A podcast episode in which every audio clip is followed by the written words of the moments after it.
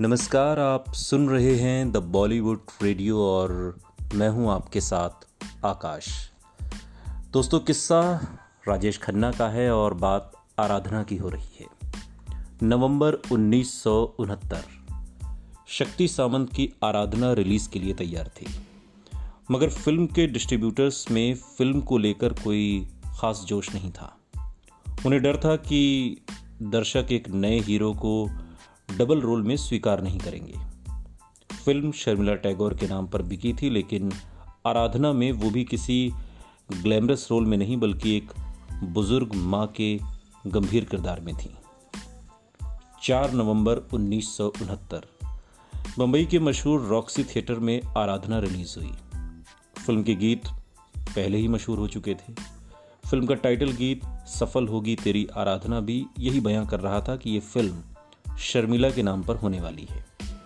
उस दौर के एक पत्रकार ने बात के दिनों में कहा कि रिलीज़ से पहले लग रहा था कि जैसे ये फ़िल्म शर्मिला की मदर इंडिया होने वाली थी। उनके तब तक के करियर का शायद सबसे बेहतरीन और मज़बूत रोल। फ़िल्म की कहानी और ट्रीटमेंट उस दौर के हिसाब से काफ़ी बोल्ड था। फ़िल्म के प्रीमियर के दौरान सबने फ़िल्म की तारीफ़ की थी, लेकिन फ़िल्म के पहले शो के दौरान लोगों का रिएक्शन उल्टा था। बंबई के एक थिएटर में बैठकर ये फ़िल्म देख रहे शक्ति सामंत निराश होकर बाहर निकल आए। उन्हें लग रहा था कि दर्शकों को उनकी जो फ़िल्म है, आराधना, ये पसंद नहीं आई। दिल्ली के प्रीमियर में भी रिस्पांस ठंडा था। राजेश खन्ना ने बाद में दिए एक इंटरव्यू में कहा कि डिस्ट्रीब्यूटर्स बिल्कुल उत्साहित नहीं थे। क्योंकि एक तो इसमें हीरो एक नया अभिनेता था और वो भी डबल रोल में। और दूसरी खास वजह ये थी कि सेक्स सिंबल के तौर पर मशहूर शर्मिला टैगोर इंटरवल के बाद इसमें एक विधवा के रोल में दिख रही थी। सबको एक तरीके से बर्बादी नज़र आ रही थी। सबने कहा कि ये फ़िल्म चलेगी नहीं।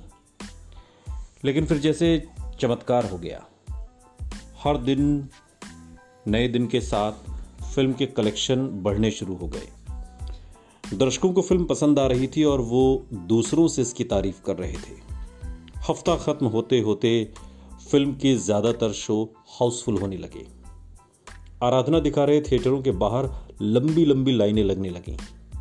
दरअसल, आराधना दिखा रहे देश के कई सिनेमा हॉल्स में कुछ अजीबो गरीब घट रहा था। सिनेमा हॉल के अंधेरे में बैठे दर्शकों की नज़रें फ़िल्म की स्टार शर्मिला टैगोर से ज़्यादा मुहासों वाले चेहरे, गुरखा सरीखे दिखने वाले मध्यम कद काठी के हीरो राजेश खन्ना पर जम रही थी। इसका ज़िक्र करते हुए राजेश खन्ना ने बात के दिनों में एक इंटरव्यू में बताया था कि दिल्ली में आराधना के प्रीमियर में फ़िल्म की टीम के साथ मैं भी गया था। प्रीमियर से पहले किसी ने मेरी हाय या नमस्ते तक का जवाब नहीं दिया। लेकिन फ़िल्म के बाद सब राजेश खन्ना को ढूंढ रहे थे। कहाँ है वो लड़का? हर कोई बस यही पूछ रहा था। सुनते रहिए। द बॉलीवुड रेडियो सुनता है सारा इंडिया।